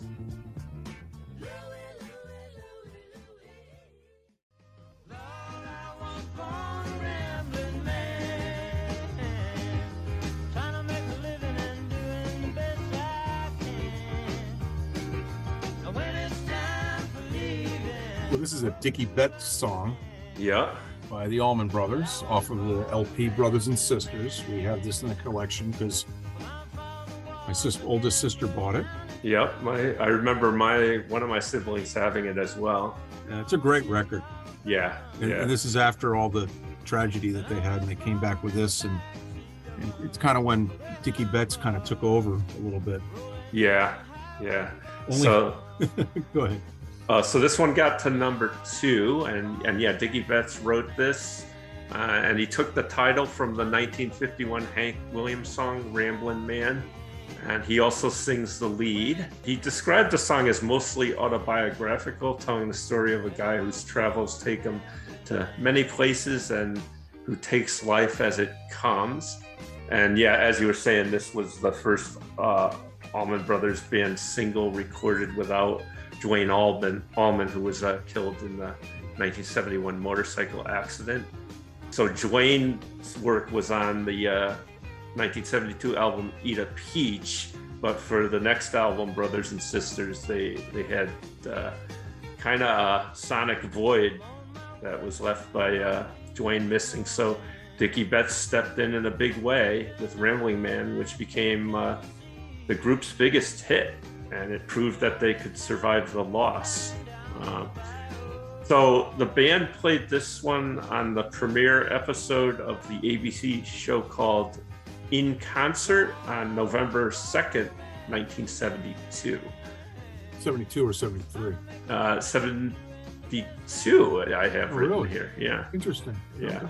So uh, Dickey Betts is still with us. He's 78. And uh, Brothers and Sisters is the number one album this week. Yes, this week back in 1973. Right. So, you know, I used to get Rolling Stone, and probably about 20 plus years ago, they had a, a picture on the front cover of, of uh, Gregg Allman and Dickey Betts, and, you know, they're all looking old and ragged, you know, probably younger than we are today. yeah. And then, and then, like three years later, they fired Dickey Betts. Yeah. Talented guitarist. He's really good. Number nine.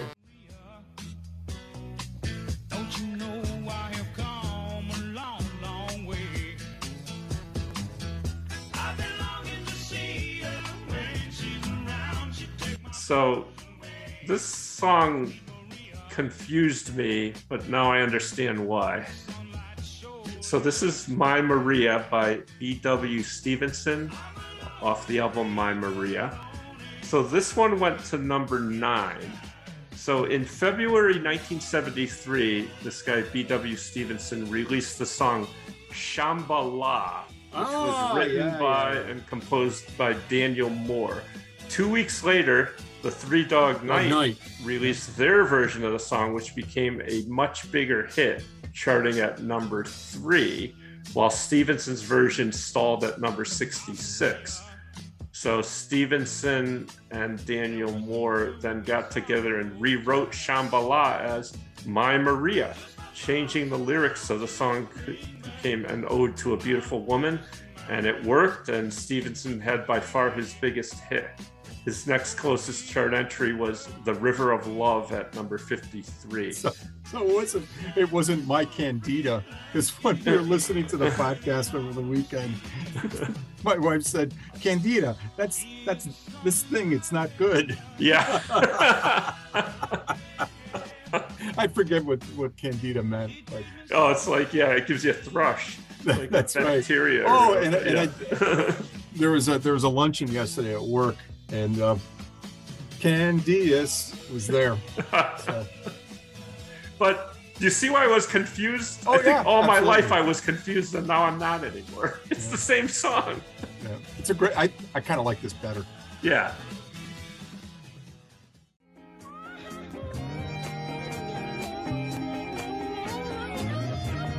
We're gonna do it? That mmm, mmm.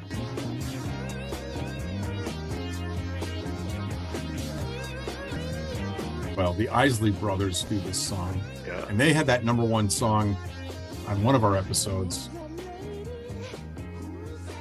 And this song is called "Who's That Lady?" Right? Yeah. Or that yeah. lady, just that lady. It's called That Lady. It's interesting. So, this song was originally released as a single in 1964, and it was titled Who's That Lady back then, but it went nowhere. And then the Isley Brothers reworked the song in 1973 and released it as That Lady, and it became a huge hit. The new version features younger brother Ernie Isley on guitar, and supposedly the Soul Trio, The Impressions, inspired this song. The, the Isleys were big fans, and uh, Ernie Isley said the original version that yeah was called "Who's That Lady" was done in a cha-cha bossa nova style. That was big in the early 60s. Yeah, Yeah. but they decided to rework it, changing the melody, the tempo, and the lyrics, and uh, so they could showcase the, the guitar work of uh, Ernie. And Is uh, that is that a synthesizer or is that the guitar? that's the doing that? guitar. It's got an Oh. effect on it. But yeah, Ernie Isley learned a lot about the guitar from Jimi Hendrix. Hendrix, yep. Played with the Isleys in The Isleys, that's- 1964. That's right. Yeah. Yeah. And uh, so his work on this song is studied and revered by guitar aficionados in much of the same way as uh, you know Hendrix is deconstructed. And according to Ernie, it was a magical moment when it happened. He said, "When I finished the solo to that lady, Kelly, his his older brother O'Kelly Isley Jr., um, looked at him for 15 minutes straight without blinking." He said, I felt like I had one foot on the ground and one on Mount Olympus. And I went from black and white to the world of Technicolor. Yeah, so this song was used in the 2004 comedy The Legend of Ron Burgundy. It was uh, sampled by Kendrick Lamar for his 2014 single I. And uh, I guess Lamar turned up at Ronald Isley's house to personally ask permission to borrow from the song. And uh, yeah, we might have another sponsor too at this point. What's the active ingredient in Salon Selectives? You.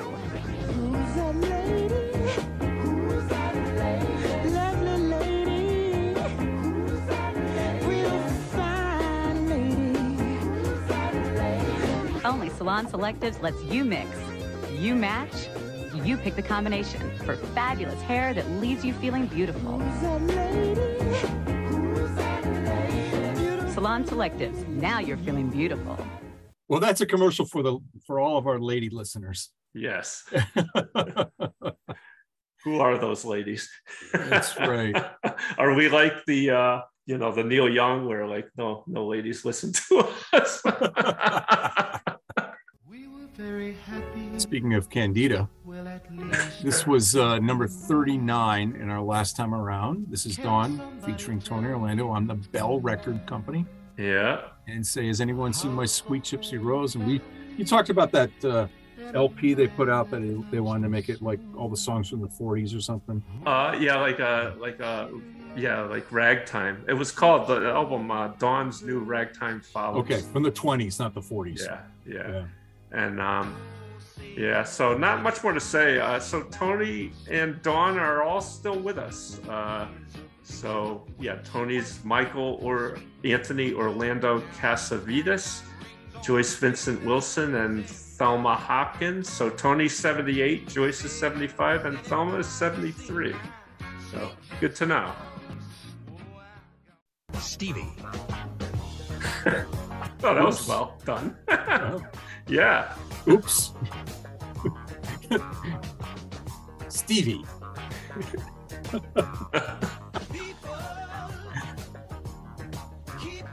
this is off of Innervisions, right? Yeah. Yeah. Yeah. That's one of my favorite records of all time.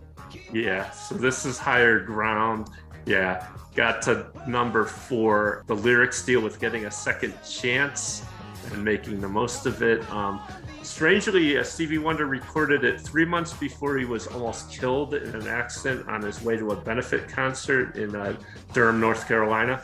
The car he was in was behind a truck carrying a load of logs, which stopped suddenly, and a log came flying through the windshield and hit Stevie in the head. It put him in a coma for four days, and so his road manager and good friend Ira Tucker Jr. knew that Stevie liked to listen to music at high volume, so he tried singing this song directly into Stevie's ear. And at first he got no response, but the next day he tried again and he said Stevie Wonder's fingers started moving in time with the song, and that was the first sign he was going to be all right. So, uh, Yeah, so Innervisions was released uh, August 3rd, 1973, just three days before the accident. And um, for this song, Stevie was guided by a mix of Christian morality and astrological mysticism.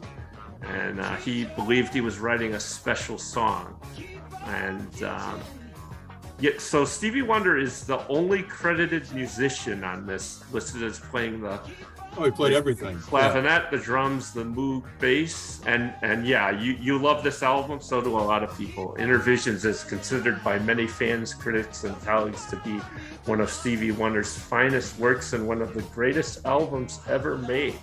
It, it really is good. So uh, in the late '80s, this was covered by the Red Hot Chili Peppers on their LP "Mother's Milk." Yeah. and I saw Red Hot Chili Peppers, the Bushnell, um, right around you know that on that tour, and they did this song, and uh, and I think I might have seen them in Lollapalooza too. So uh, yeah, but I think I even even though those guys are our age, I think I kind of outgrew them where I got old. yeah. So I, I used to uh, always like to make up my own words to the song, and I'd like to just say, "People keep on peopling."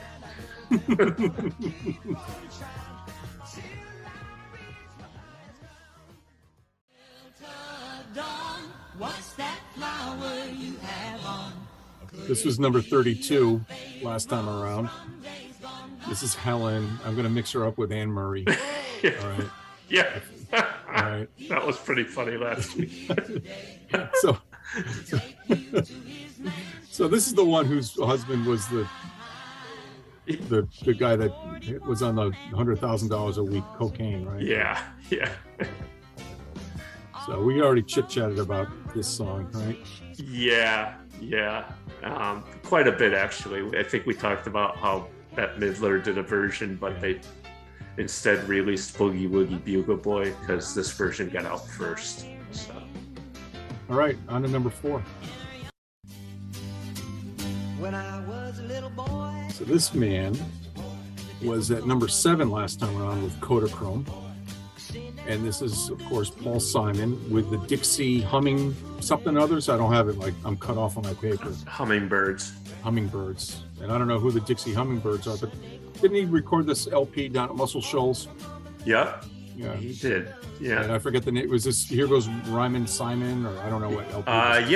Yep, you're correct. Yes. so this is "Loves Me Like a Rock" by Paul Simon with the Dixie Hummingbirds off of "Here Comes Rhymin' Simon" in 1973. Um, Two guys named Simon in the chart Joe Simon and Rhymin' Simon. Oh yeah, yeah. Then there was the guy that was in uh, Mechanical, Mechanical Design. Design. Also John Simon, right? John Simon. yeah. That's anyway, Joe Simon, not John Simon. John Simon. All right.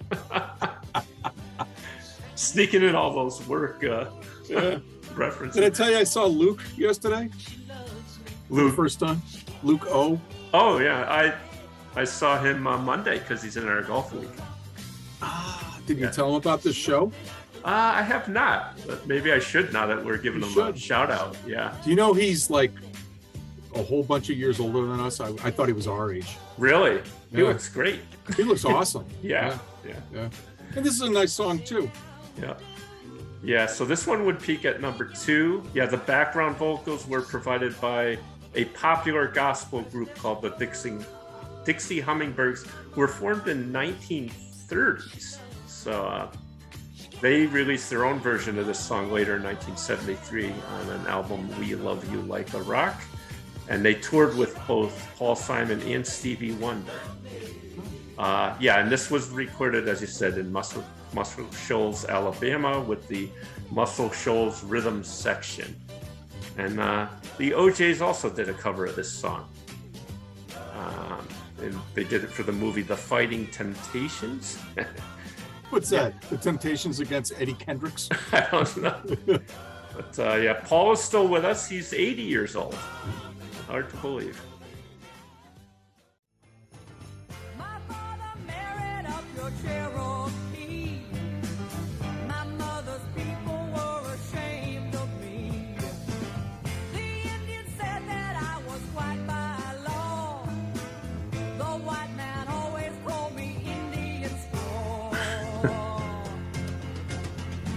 Half breed. So this is Cher doing half breed. Yeah. And uh, Yeah, so this got to number one, and Casey talked about how this song was written specifically for Cher because on the Sonny and Cher show, she would occasionally use, uh, excuse me, wear Native American costumes. And uh, the songwriters Al Capps and Mary Dean said they watched the show and then they thought about, hmm, would make an interesting song to have like a conflict of someone being half American Indian and half white you know, Casey said, "Oh, it turned out to be true because Cher is in fact part Indian and part Cherokee to boot." This may not really have been the truth from what I read. Uh, around the time that this song was released, uh, Cher claimed she was also 116th Cherokee on her mother's side. Um, she's really uh, Armenian. Her father was Armenian, and uh, her mother so was. she's related to Mannix.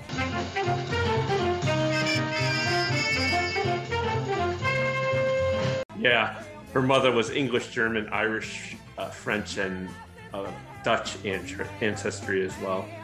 So uh, she was backed uh, on this song Cher by the uh, LA's famous Wrecking Crew, including Hal Blaine on the drums. There's a music video that aired as part of the Sonny and Cher Comedy Hour for this song, and Cher's decked out in a sexy Native American themed costume, and she's on a horse. And uh, there's a video to that. I'll put a link in the show notes. Um, also, this is a good spot to put this in. Um, this will also go in the show notes.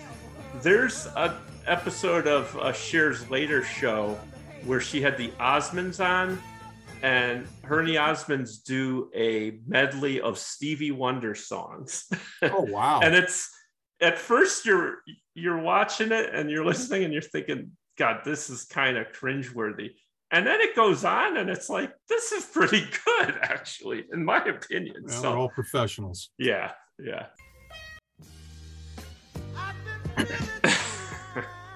This is uh let's get it on by marvin gaye it was number 36 last time around nine weeks ago on episode 11 of the 70s weekly content with mark and pete yeah. And uh, I think we chit chatted a whole bunch about this song. Yeah. The only thing I want to add is Casey said, you know, you might, at, at, this point, people probably thought, oh, this is Marvin Gaye's biggest song. Actually, no, I heard it through the grapevine, was number one for seven consecutive weeks back in the 60s. Of course, that was made really big by the California Raisins. Yeah. and not CCR.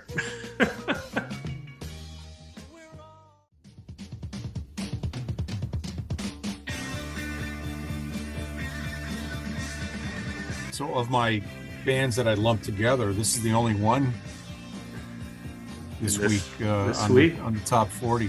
Yeah. So, there's no Three Dog Night.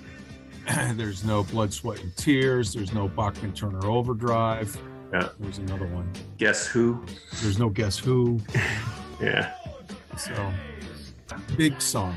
Yeah, I have a lot to say about this one. Uh, it's sort of interesting. So, yeah, this is we're an American band by Grand Funk, and off the same titled album, we're an American band.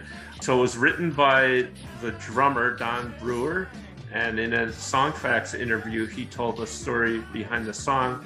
He said, at the advice of their manager, who kept saying, "Why don't you just write songs about what you do?"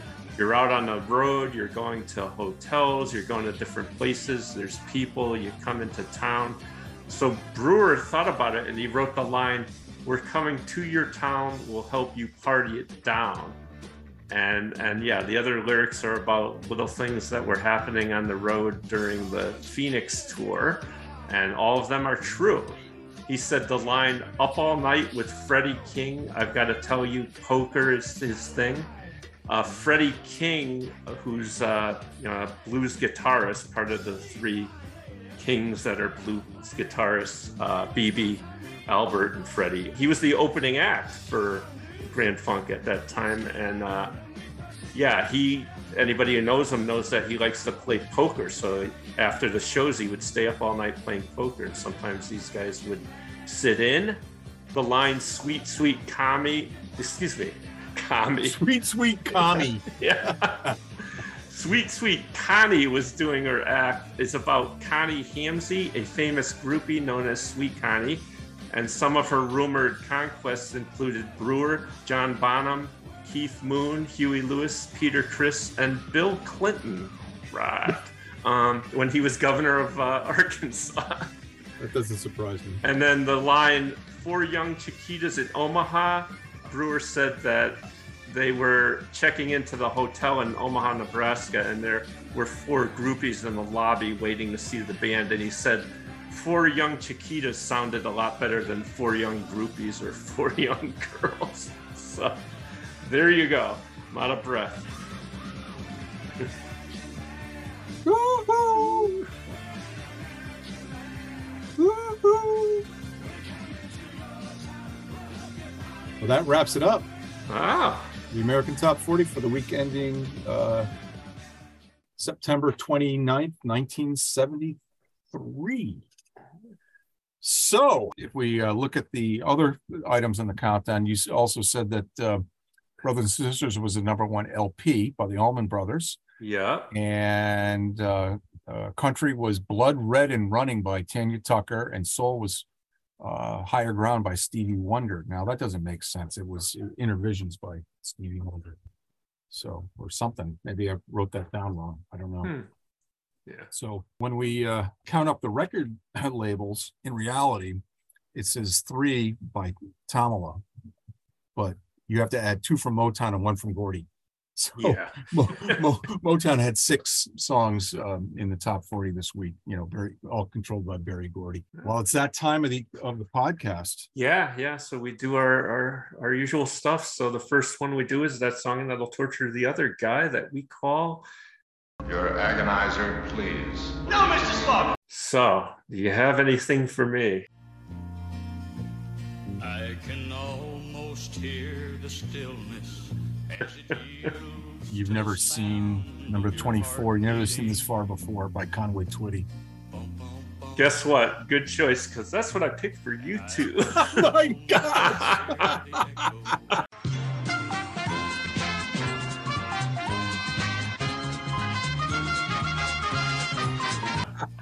Oh my I think goodness. probably for the same reasons, right? It, it's it's icky. It's it, uh, yeah yeah. Um, I almost went with number twenty-seven, "Live and Let Die," just because I figured it's one of those that you might you know played into the ground Yeah. and then wings, but but this one, yeah, yeah, Ugh, Wow. I guess we have known each other for a long time. yeah. All right. Well, we'll uh, go away from the agonizer, and number eight to me is the best song of the countdown. Wow, man. No way. We are in sync this week. I I said yeah. Number eight, that lady part one um, by the Isley Brothers.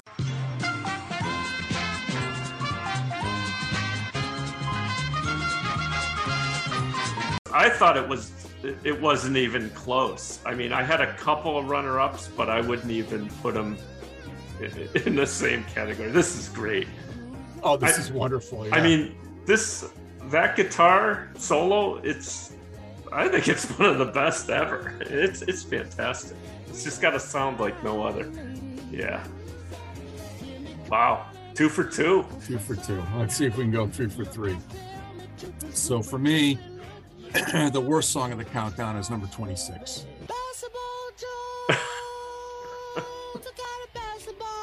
Because this is just so annoying. Yeah. And if it came on the radio, I'd turn it off. Yeah. So I don't think we're three for three, though, are we? No, we aren't because I um I probably shouldn't have repeated, but I picked number 24. You've never been this far before. uh You can't do that. uh can I? We got to set up some rules and Okay. regulations. All right. We, we need to have a checklist. All right. We need to go in front of, of, of those in control. We need a, a standard work map and Yeah. We need the, the weekly countdown control board Yeah. in a control tower. All right. Hey, two out of three ain't bad, right, Meatloaf? Oh. Ugh. Ugh. Ugh. All right, let's let's let's move on, shall we? So, do you, All do you have anything for a guilty pleasure, my friend? Yes. And the reason this is a guilty pleasure, this is pummeled into the ground, but this is one of the songs that the garage band I was in we did. Ah, It was easy for me as the bass player to, Ah, you know, kind of fumble around.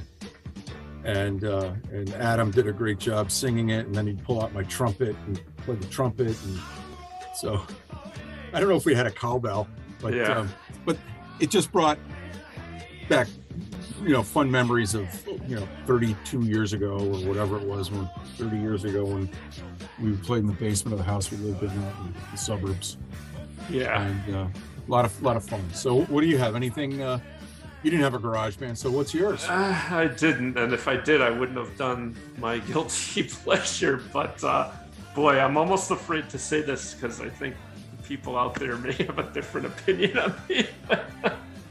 but I had number three, Half Breed by Cher. I don't know. I just um. Uh, this one and uh, you know the stuff she did in the early 70s uh, uh, i thought was kind of good you know this one dark lady and uh, oh dark lady is a great song. And gypsies tramps and thieves. That's a great song too. But but yeah i just um you know i think i remember this from when the show was on and uh, Uh-huh. yeah. Hey, you know it's catchy. it's it, you're guilty i am you're guilty of having a pleasure And uh, I tell you what, you know, Cher, Cher has kind of gained my respect over all these years. well she's been with us for Yeah, almost 60 years yeah. you know? But I mean, you know, movies and Pop did her own culture. thing, pop culture. Yeah, married to greg allman yeah. all right story song of the week Just sit right back and you'll hear a tale, a tale of a fateful trip. I might have picked this before. I didn't look back at the records. okay.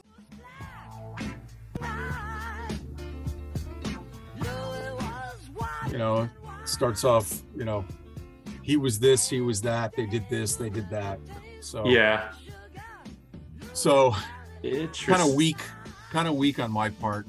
Yeah, I um, I considered a few, and um, I don't know why I went with this one really, but uh, I went with uh, number one. We're an American band, and I think Well, that's because of all your yeah, of all your research. all the research that Yeah, the Chiquitas on Omaha. yeah. So he was telling cards these with King, Albert these, King. these stories. Um, I mean, there were some. I didn't even think of Brother Louie. I wonder if I picked that one the last time. But uh, I also thought other possibilities were Midnight Train to Georgia, uh, Saturday Night's All Right, Mm-hmm. Basketball Jones, Oh God.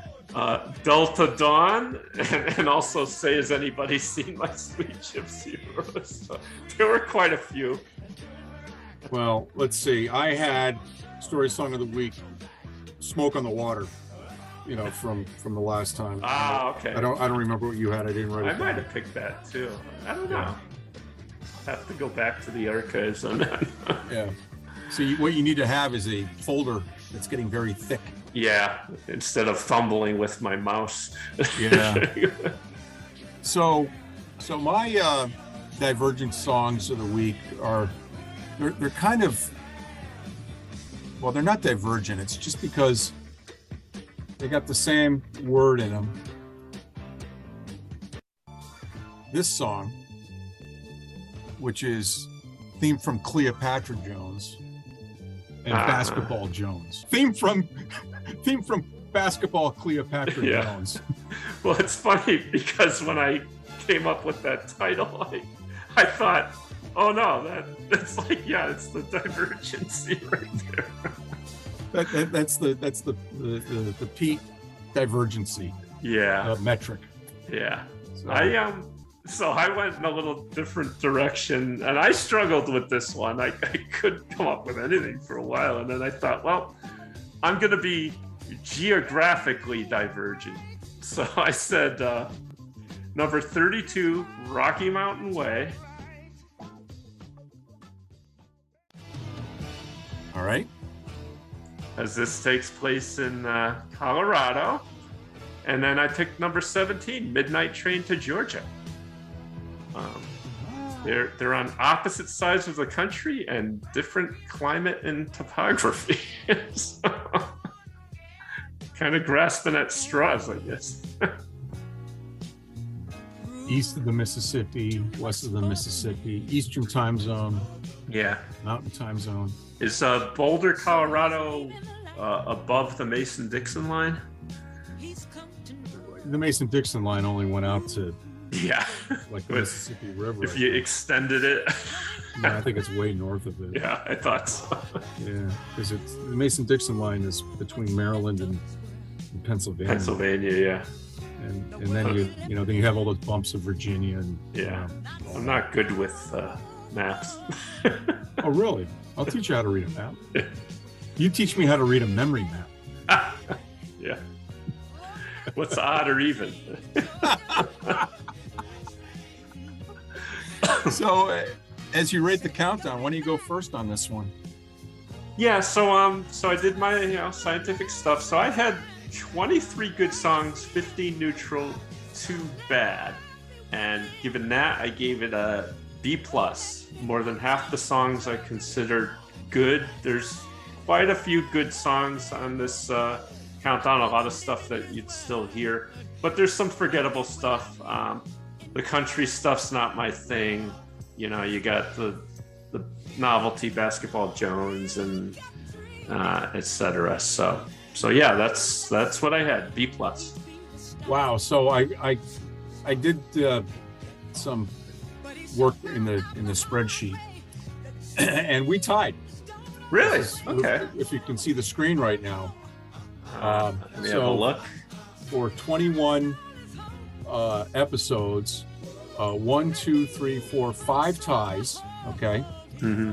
Uh, I've liked one, two, three, four better than you, and you get the remainder. So you like this 70 stuff better than me. so Yeah. I'll have to put another column in on on on what the count is here. So Yeah, yeah. But But it's pretty fine. it's pretty amazing that we we come up with ties. You know. Um, yeah. Yeah. So I, I I think we're right on with this. You know, I, if you look at there's a lot of stuff like I said that still gets played on the radio and or you you just know because they're such uh, you know classic songs. So Yeah, you know, there's there's a whole bunch of forgettable stuff, especially you know, and we'll find this in every countdown. You know, in the bottom, you know, bottom ten or so. Yeah. Uh, Millie Jackson, and you know, who would have thought that BB King made the top forty, and and the Yeah. Temptations, you know, the song you never heard, you know, the Hey Girl, Yeah. Ohio Players, you know, the Looking Glass song that sounds exactly the same. Yeah. Cross Country in the Midnight Hour doing a terrible job. Yeah. but there's a lot of good stuff in here. Yeah. So. Yep. All right. So as we wind it up, what uh, what would Casey say? Yeah, I'm gonna throw back a little bit to something that was said in the last episode, but yeah, so uh, keep your slide rule and keep doing long algebra. Keep your podcast machine tuned right where it is. Happy autumn.